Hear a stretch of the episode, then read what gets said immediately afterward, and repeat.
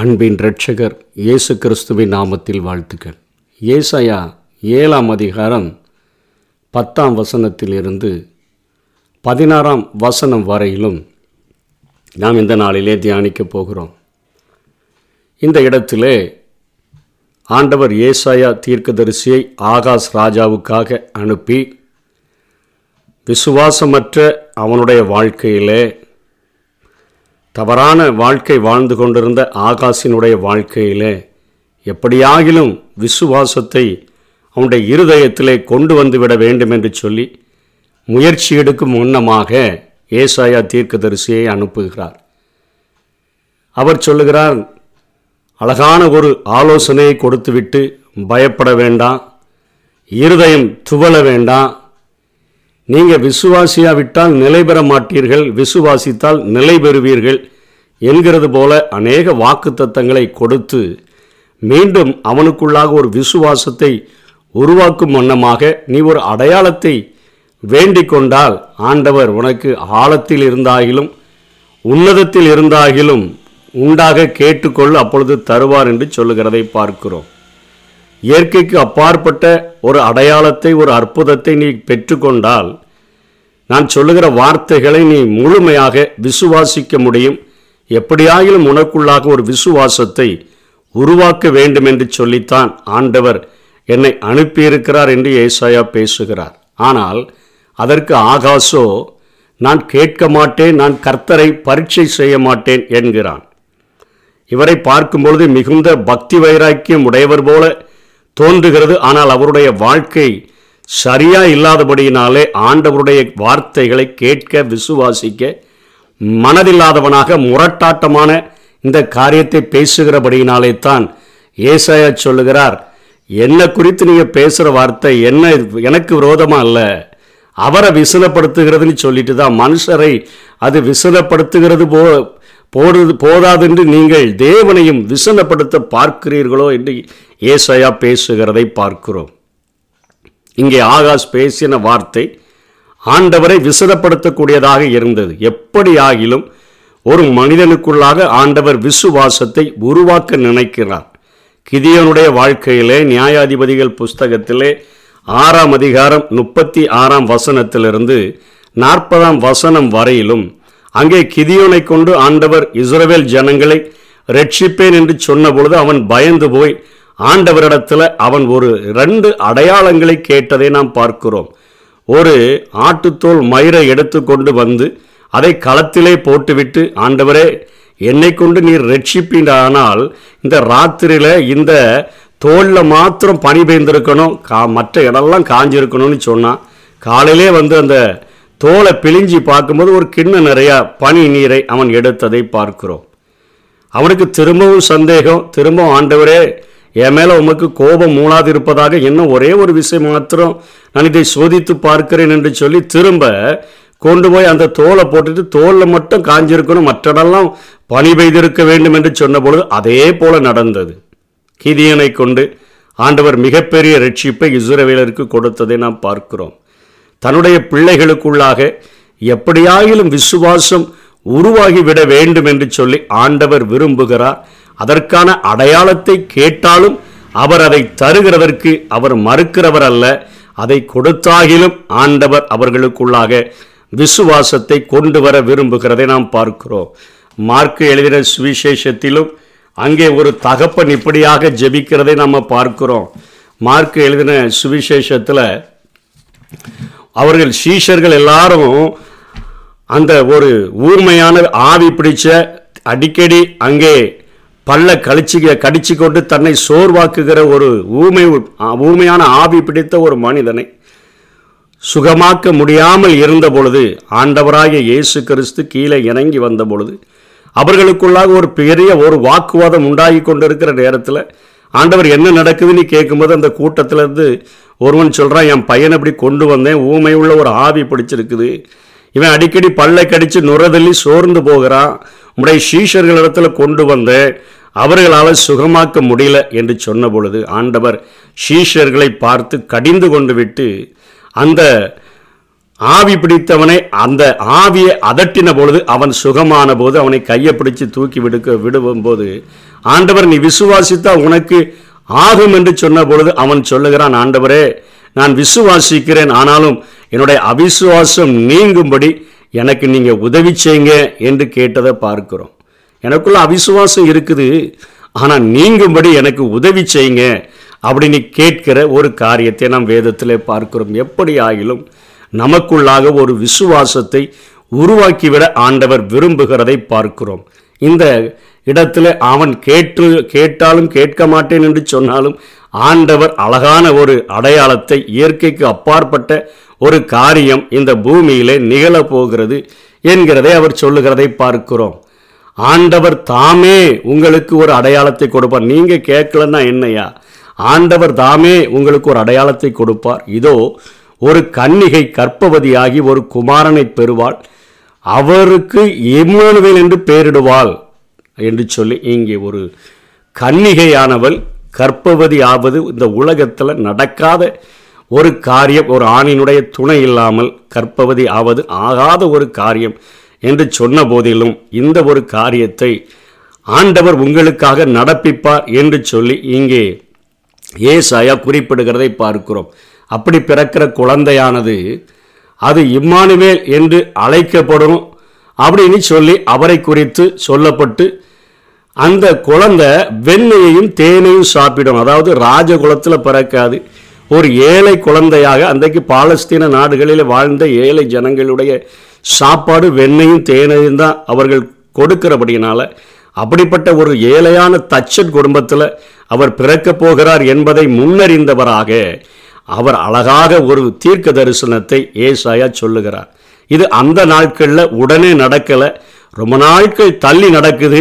அது அநேக ஆண்டுகள் தள்ளி மத்தேயு நான்கு சுவிசேஷங்களும் உறுதிப்படுத்தும் வண்ணமாக மரியால் அங்கே கற்பவதியாகி இயேசுவை பெற்றெடுக்கிறதை நம்ம பார்க்கிறோம். அங்கே பேரு இயேசு என்று அவருக்கு பெயரிடப்படுகிறதை நாம் பார்க்கிறோம். ஆனால் இங்கே இவர் சொல்லுகிறார் இவருக்கு இயேசு இம்மானுவேல் என்று பெயரிடுவார்கள் என்று சொல்லப்படுகிறதை நாம் பார்க்கிறோம். நம்மை போல ஆள் நாட்களும் அந்த நாட்களில் இருந்திருப்பாங்க. நீர் சொன்ன தீர்க்க தரிசனம் என்னையா? இப்படி சொன்னியற எங்கே நடந்திருக்குதுன்னு கேட்பாங்க. ஏசாயாவினுடைய நாட்களில் அநேக தீர்க்க தரிசனங்கள் உடனே நடந்தது. அநேக தீர்க்க தரிசனங்கள் பல ஆண்டுகள் கழித்து நடந்தது. உடனே நடந்த அந்த தீர்க்க தரிசனங்களை அவர்கள் கண்டபடியினாலே இந்த தீர்க்க தரிசனங்களையும் அவர்கள் விசுவாசிக்க கூடும்படியாக ஆண்டவர் அந்த காரியங்களை அவர்களிலே நடத் நடத்தினதை நாம் பார்க்கிறோம். அவர்களுடைய நாட்களிலே எசைக்கியா ராஜாவினுடைய நாட்களிலே அங்கே அசிரியா அவர்களுக்கு விரோதமாக படையெடுத்து வந்திருந்த பொழுது எசேக்கியா தன்னை தாழ்த்தி ஆலயத்திலே தன்னை அர்ப்பணித்து ஜெபிக்கிற அந்த நேரத்திலே தன்னுடைய பிரதானிகள் மூன்று பேரை அங்கே ஏசாயா தீர்க்கதரிசியின் இடத்துல அனுப்பி இருக்கும் பொழுது அவர் அழகாக சொல்லுகிறார் ரெண்டு ராஜாக்கள் பத்தொன்பதாம் அதிகாரம் முப்பத்தி ரெண்டாம் வசனத்திலிருந்து முப்பத்தி ஏழாம் வசனம் வரையிலும் சொல்லப்பட்டிருக்கிறது.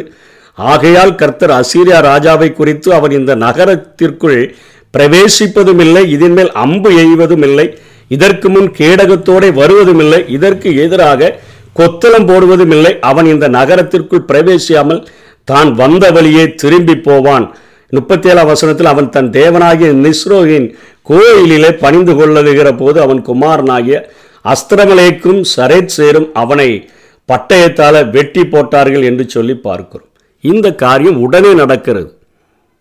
ஏசாய எசைக்கியா தீர்க்குத எசைக்கியா ராஜா ஆலயத்தில் பிரவேசித்து ஜெபிக்கிறார். ஒரு லட்சத்தி எண்பத்தையாயிரம் பேர் அந்த எருசலேம் பட்டணத்தை பிடிக்கும்படியாக சூழ்ந்து நிற்கிறார்கள். ஆனால் ஏசாயாவின் மூலமாக ஒரு அருமையான வார்த்தை கர்த்தராலே பிறக்கிறது. ஒருத்தன் கூட இந்த பட்டணத்தின் மேலே அம்புவே எய்ய முடியாது. ஒரு அம்பு கூட எய்ய முடியாது. கேடகத்தோட வர முடியாது. எதிராக கொத்தளமும் போட முடியாது. அவன் வந்த வழியே திரும்பி போயிடுவான்னு சொன்ன வார்த்தை அப்பவே நிறைவேறினபடியினாலே ஏசாயா சொன்ன வார்த்தைகளை அவர்கள் நம்பக்கூடியவர்களாக இருந்தார்கள்.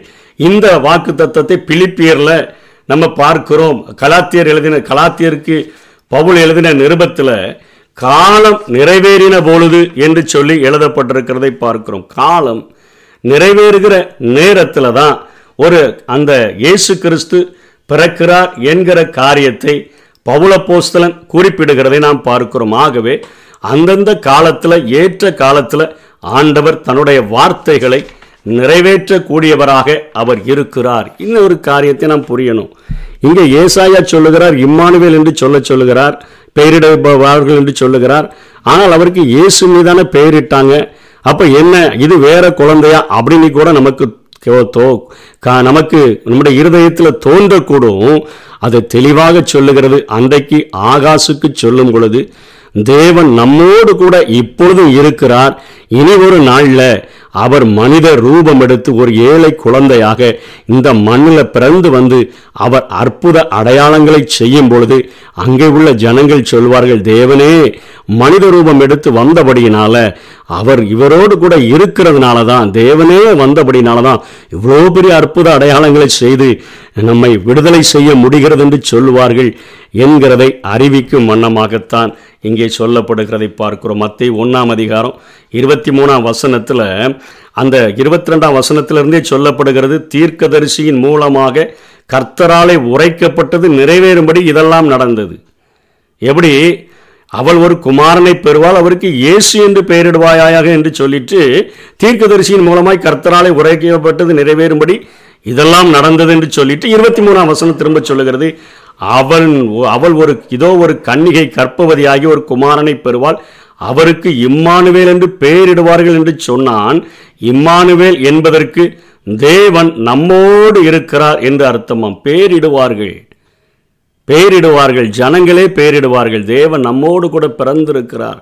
நம்மோடு கூட வாழுகிறார் என்று சொல்லுகிறதை ஜனங்கள் அழைக்கும் வண்ணமாக ஜனங்கள் அவளை தேவன் நம்ம ஜனங்கள் அவரை தேவன் நம்மோடு கூட இருக்கிறார் எதற்காக இருக்கிறார்? நம்முடைய பாவங்களை கழுவி நம்மை சுத்திகரிக்கிற ஒரு இயேசுவாக நம்ம மத்தியில் அவர் வெளிப்பட்டு இருக்கிறார் இம்மானுவேலாக இருந்த தேவன் இயேசுவாக நம்முடைய வாழ்க்கையில் அவர் வெளிப்பட்டு இருக்கிறார் இயேசு என்று அழைக்கும் பொழுதே தேவன் நம்மோடு கூட இருக்கிறார் என்று சொல்லுகிற ஒரு அர்த்தத்தை உடைய வார்த்தையைத்தான் நாம் சொல்லுகிறோம். இங்கே ஏசாயா சொல்லும் பொழுது தேவன் இன்னைக்கும் நம்மோடு கூட தான் இருக்கிறார். அவர் இன்னும் ஒரு காலத்தில் காலம் நிறைவேறுகிற பொழுது ஒரு மனுக்கூலம் பூண்டு அவர் மக்களோடு மக்களாக அவர் வாசம் பண்ணுவார். அவருடைய சுபாவத் என்னன்னா இயேசு அவர் அந்த வார்த்தையின்படி தமது ஜனங்களின் பாவங்களை நீக்கி அவர்களை ரட்சிப்பார். அதை பார்க்குற ஜனங்கள் அவரை பார்த்து இம்மானுவேல் தேவனே இறங்கி வந்துட்டாரு. தேவனே எங்களோடு கூட வாசம் பண்ணுகிறார். தேவனே எங்களோடு கூட நடக்கிறார் என்று சொல்லி அவர்கள் சொல்ல முடியும் என்கிற காரியத்தை தான் இந்த வேத பகுதிகளை பார்க்கிறோம். எப்படியாகிலும் விசுவாசத்தை தன்னுடைய பிள்ளைகளுக்குள்ளாக அவர்கள் அற்புதம் கே அடையாளம் கேட்டாலும் அடையாளம் கேட்காவிட்டாலும் அவர்களுக்கென்று செய்து விசுவாசத்தை உருவாக்குகிறதற்கு ஆண்டவர் முயற்சிக்கிறதை பார்க்கிறோம்.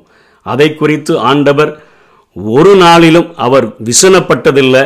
ஆனால் விசுவாசிக்கலைன்னா ஆண்டவருக்கு அத்தனையாய் கோபம் வருகிறதை பார்க்கிறோம். நீங்கள் விசுவாசாய விசுவாசியாவிட்டால் நிலை பெற மாட்டீர்கள் என்று சொன்னாரே. ஒன்று பேதிர் ரெண்டாம் அதிகாரம் ஆறாம் வசனம் ஏழாம் வசனத்தில் அந்தபடியே இதோ தெரிந்து கொள்ளப்பட்டதும் விலையேறப்பட்டதுமாய் இருக்கிற மூளைக்கல்லை சியோனில் வைக்கிறேன். அதன் மேல் விசுவாசமாய் இருக்கிறவன் வெட்கப்படுவதில்லை என்று வேதத்திலே சொல்லி இருக்கிறது. ஆகையால் விசுவாசிக்கிற உங்களுக்கு அது விலையேறப்பட்டது. கீழ்ப்படியாமல் இருக்கிறவர்களுக்கோ வீட்டை கட்டுகிறவர்களால் தள்ளப்பட்ட பிரதான மூளைக்கல்லாகிய அந்த கல் இடறுதலுக்கு ஏதுவான கல்லாகவும் விழுவதற்கு ஏதுவான கண்மலையும் ஆயிற்று. கால் தட்டி கல்லு தட்டி கீழே விழுகிற ஒரு நிலைமைக்கு அவர் மாறிவிடுவார். விசுவாசிக்கிறவனுக்கு விலையேற பெற்றவர் அவன் வெட்கப்படுவதில்லை. விலையேற பெற்றதாக இருக்கும். கீழ்ப்படியலைன்னா முரட்டாட்ட பண்ணுனா வீட்டை கட்டுகிறவர்கள் அப்படியே வேண்டான்னு தள்ளி போட்ட ஒரு மூளைக்கல்ல அந்த கல் இடறுதலுக்கு ஏதுவான கல்லாக தவறுதலுக்கு ஏதுவான கண்மலையாக உங்களுக்கு மாறி போகும் என்று சொல்லி இங்கே பேதுருவும் குறிப்பிடுகிறதை பார்க்கிறோம். ஆண்டவராகிய இயேசு இந்த நாட்களிலே நம்முடைய இருதயங்களிலே விசுவாசத்தை உருவாக்கும்படியாக நினைக்கிறார். கர்த்தராகிய இயேசு கிறிஸ்துவை விசுவாசி அப்பொழுது நீயும் உன் வீட்டாரும் ரட்சிக்கப்படுவீர்கள் என்று சொல்லப்படுகிறது. விசுவாசிக்கிறவனுக்கு எல்லாம் கூடும். அன்றைக்கு ஆகாசினுடைய வாழ்க்கையில் ஆண்டவர் தன்னை நம்பும்படியாக ஏசாயா தீர்க்கதரிசியை அனுப்பி அவனுக்குள்ளாக ஒரு விசுவாசத்தை உருவாக்க நினைத்தும் பொழுது நினைத்த போது அடையாளத்தை தருகிறேன் என்று சொன்ன போதிலும் கூட அவன் அதை ஏற்றுக்கொள்ள மனமில்லாதவனாக அசிரியாவை நாடி சென்றபடியினாலே அந்த கீழே பதினேழாம் வசனத்திலிருந்து சொல்லப்பட்ட அந்த சாபங்கள் அந்த தேசத்திற்கு பின்னாட்களிலே வந்ததை நாம் பார்க்க முடியும். அவமானப்படுத்தத்தக்கதான காரியங்கள் நடந்ததை அங்கே பார்க்க முடியும். அங்கே அசிரியாவை ஒரு சவரகன் கத்திக்கு ஆண்டவர் ஒப்பிட்டு அங்கே பேசுகிறதை நாம் பார்க்கிறோம். அந்த நாட்களிலே த- தலையை சிரைத்து கொள்வது தாடிமயிரை சிரைத்து கொள்வது ஒரு பக்கம் வைத்துவிட்டு இன்னொரு பக்கம் சிரைத்து கொள்வது உடம்பில் உள்ள முடிகளை சிரைத்து கொள்வது அவர்களுக்கு அவமானமாக தோன்றின அந்த நாட்களிலே சவரகன் கத்தியை போல இருக்கிற அசிரியாவினால உனக்கு இப்படிப்பட்ட கேடை உண்டாக்கி விடுவேன்? உன்னுடைய ஆயிரம் வெள்ளி காசுக்கு விலையேறப்பட்ட உன் நிலத்தில் திராட்சை தோட்டத்தில் விலையேறப்பட்ட அந்த காரியங்களில் அது முள்செடிகளும் அங்கே நான் அது காட்டு செடிகளும் முளைத்து விடும் நெறிஞ்சல்களும் அதில் உண்டாயிரும். அதில் ஆடு மாடுகளை பற்றி தான் மேய விட முடியுமே ஒழிய உனக்கு அந்த நிலங்கள் ஆசீர்வாதமாக இராது. நீ விசுவாசியாவிட்டால் நிலைபெறமா நீ நீ விசுவாசித்தால் நிலை பெற்றிருப்பாய் விசுவாசியாவிட்டால் நீங்கள் நிலை பெற மாட்டீர்கள் என்று எச்சரித்த அந்த வார்த்தையின்படியே நடந்து விட்டதை நாம் பார்க்கிறோம். இவைகள் நமக்கு திருஷ்டாந்தங்களாக எழுதப்பட்டிருக்கிறது. அவரை விசுவாசிக்கும்படியாக தேவன் என்னோடு கூட இருக்கிறார். இம்மானுவேலாக ஆண்டவர் எங்களோடு கூட வாசம் பண்ண விரும்புகிறார். எங்கள் அவிசுவாசத்தை நீக்கி எங்களுக்குள்ள ஒரு விசுவாசத்தை உண்டாக்க விரும்புகிறார் என்று சொல்லி நம்ம அவரை இருக பிடித்து கொண்டோம் என்று சொன்னால் அவர் நம்முடைய வாழ்க்கையில் விலையேற பெற்ற ஒரு கல்லாக நம்முடைய வாழ்க்கையில் வெட்கப்பட்டு போகாத ஒரு வாழ்க்கையை நமக்கு தருகிறவராக இருப்பார். வாஞ்சிப்போம். கர்த்தர் தாமே நம்மை ஆசீர்வதிப்பாராக. ஆமே